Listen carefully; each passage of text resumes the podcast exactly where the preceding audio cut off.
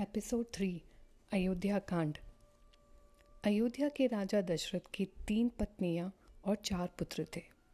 राम सभी भाइयों में बड़े थे और उनकी माता का नाम कौशल्या था।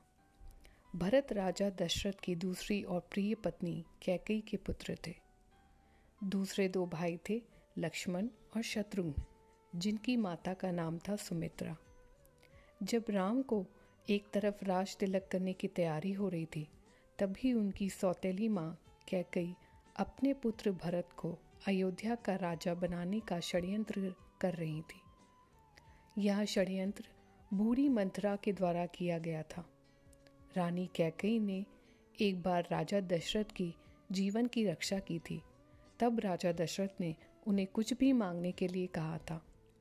पर कैकई ने कहा कि मैं समय आने पर मांग लूँगी। उसी वचन के बल पर कैकई ने राजा दशरथ से पुत्र भरत के लिए अयोध्या का सिंहासन और राम के लिए चौदह वर्ष का वनवास मांगा।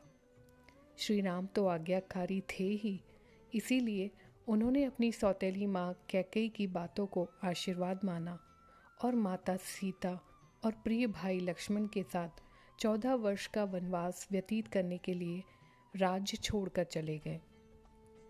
इस असीम दुख को राजा दशरथ सहन नहीं कर पाए और उनकी मृत्यु हो गई। कैकई के पुत्र भरत को जब यह बात पता चली तो उन्होंने भी राजगद्दी लेने से इनकार कर दिया। आज के लिए बस इतना ही।